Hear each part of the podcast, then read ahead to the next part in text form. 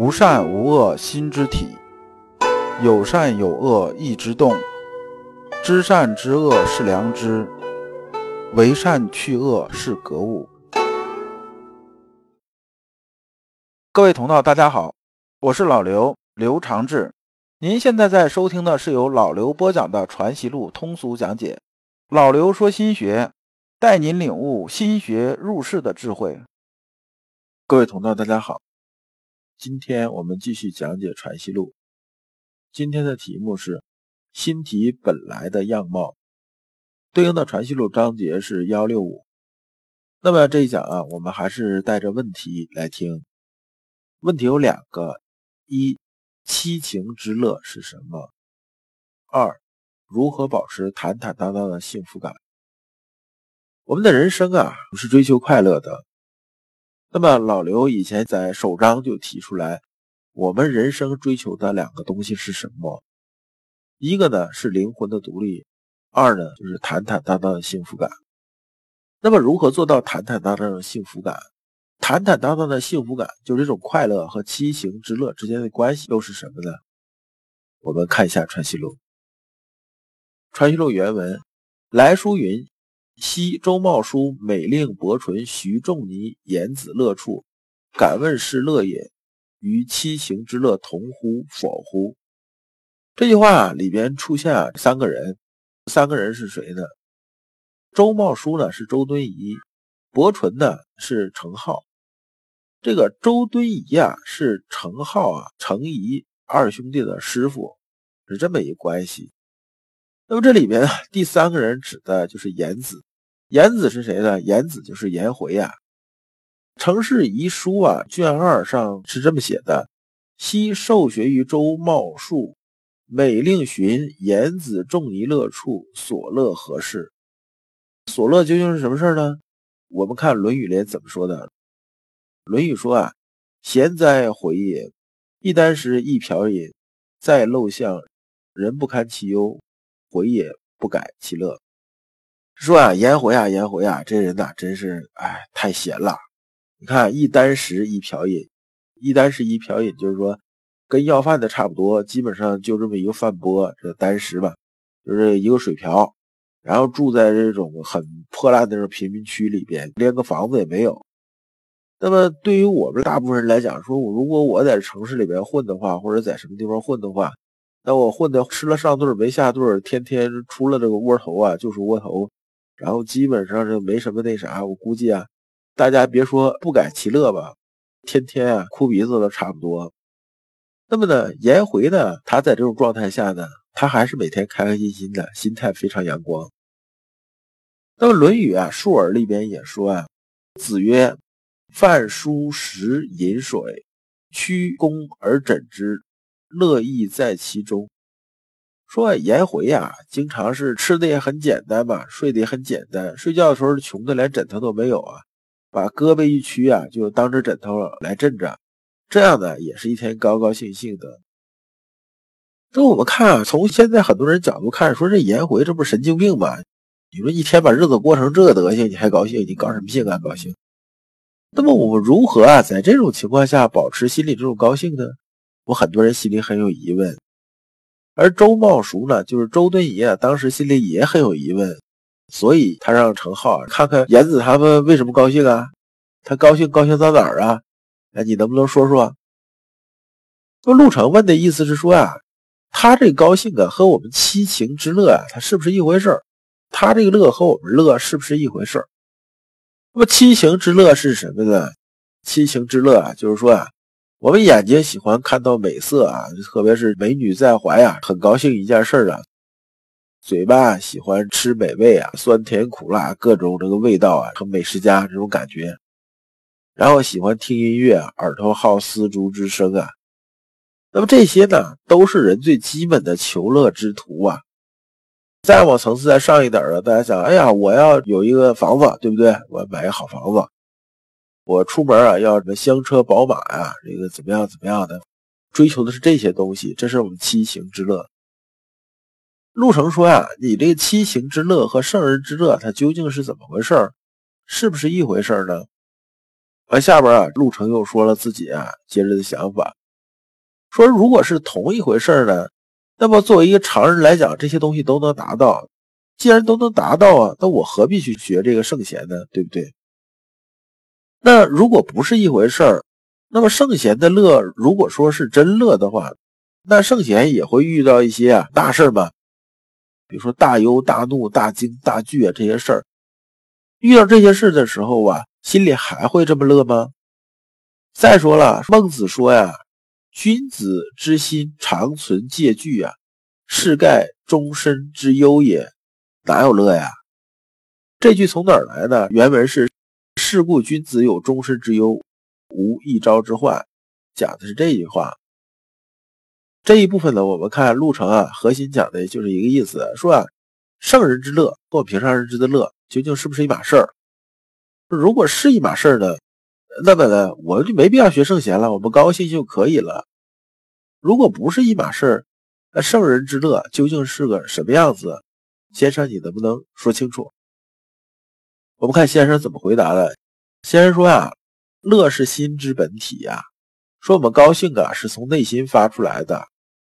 就说这不是从内心发出来的，那叫皮笑肉不笑啊，那叫强作欢颜，那个不是真乐。真乐是我们心体里边发出来的，从心之本体发出来的。圣人这个乐呢，虽然啊跟七情之乐是有区别。”但是呢，它也不外于七情之乐。这句话，咱听着就有点糊涂了。那究竟它跟七情之乐是一回事还是不是一回事呢？老刘理解啊，先生讲的意思是说呢，圣人之乐呀，它是从七情之乐里边呢是有直接关系的，但是呢，它又不同于七情之乐，讲的是这么个意思啊。那么这下边讲的什么？讲说圣人这个乐呢和常人之乐，它中间究竟是什么区别呢？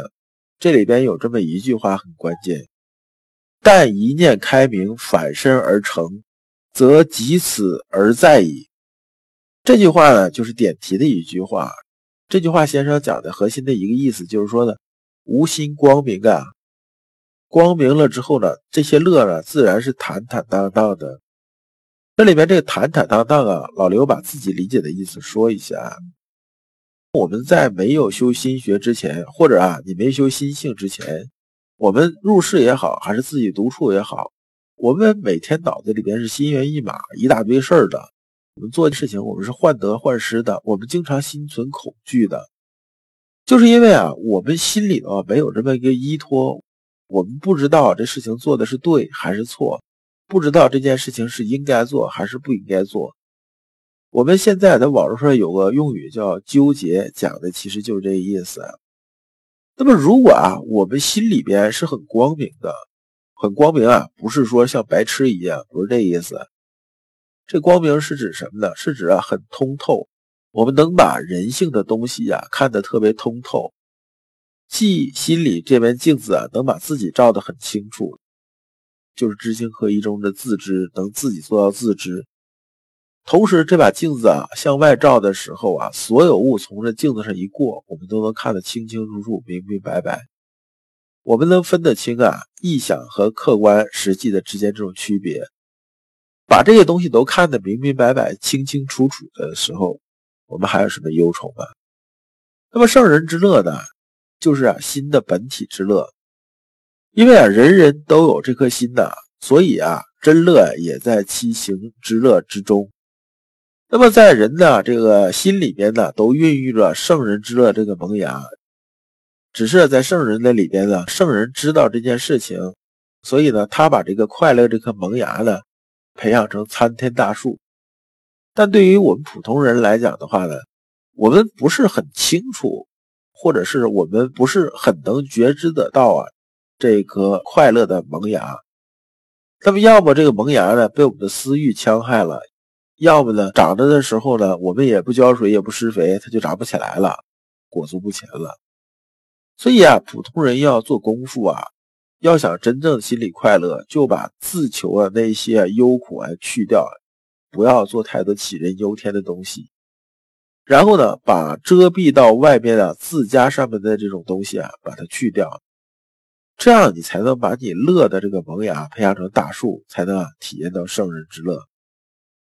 那么老刘打个比方，比如说啊，我们心呢就是一块地啊，圣人呢很明确的知道这边种了一棵小树，刚长出芽他就知道，然后呢他就不断的浇水施肥啊，怎么样怎么样的照顾它，让这个树啊往上长，无往无助的往上长。但是作为普通人呢，因为我们看不清楚，也不确定，那么我们不知道这个萌芽啊它已经长出来了，可能我们在上边打一滚就把它压断了，它就重新长。要么呢，就把它混同于杂草，混同于其他的东西，我们根本就不去呀搭理它，它自己呢就让它自生自灭，这个很难说能长得好。这里边延伸讲这么一句啊，我们儒和佛啊很重要的一个区别也在这里边。儒学啊是肯定七情之乐的合理性，就是说啊，儒学首先是认定啊人是有人性的，我们呢按照人性的方向发展。所以，我们对七情来讲的话呢，我们讲的是什么？讲的是质中和。质中和呢，就是说呢，我们呢只要处于合理范围、合适妥当就行，不能过分。那么，这个妥当呢，它是要符合啊当前这种啊境遇啊或者这种状态的。打个比方啊，比如说在以前吧，男人三妻四妾很正常，这根本不算有违道德的事儿，对吧？这没有问题。但是现在你要包个小三儿，那你肯定算是有违道德了，这是叫此一时彼一时。我们讲这个中和啊，入世这一块啊，也是这么个意思。而佛家呢，他要求啊，人呢是六根清净，六根清净的结果就很容易滑入极端的，就是靠着强制性这种啊禁欲啊什么什么这些啊，实际上啊，它是违反了天地大道的自然之理啊。这个效果往往适得其反，所以佛教也好，还是有些这个宗教也好啊，凡是讲禁欲的，这里边呢，难免会有一些不肖子弟啊，搞出一些丑闻来，这是避免不了的。所以儒家的圣人之乐啊，是不离七情的，但也绝对不会被七情之乐所羁绊，这点很重要。老刘以前一直讲嘛，说啊，我们可不可以去玩游戏，可不可以去打麻将呢？可以，从老刘的角度来说，觉得可以。但是呢，你去玩游戏不是被游戏玩，你不能被游戏牵着鼻子，不是你在玩他，是他在玩你。打打麻将呢，可以，但是你天天上瘾呐，这往这一坐，坐着三天三夜这不动弹，连着打麻将，这个呢，就是被七情之乐所羁绊了。这个你就是被物完了，不是你在主宰物，这就是两回事了。那么圣人之乐啊，最高的遵循准则是什么呢？就是循理，循天地之理。那么天地之理这里边是什么呢？就是阳明先生说的心之本体。如果你不知道如何进入心学殿堂，如果你在为人处事时经常左右为难，如果你在入世践行时经常茫然无措，那么。你可以加老刘的微信，老刘的微信是老刘说心学的首字母加三个六。老刘为你答疑解惑，带你趟过晦涩的暗河，到达智慧的彼岸。那么这一讲啊，我们就讲完了。下一讲我们讲良知出真乐。感谢诸君。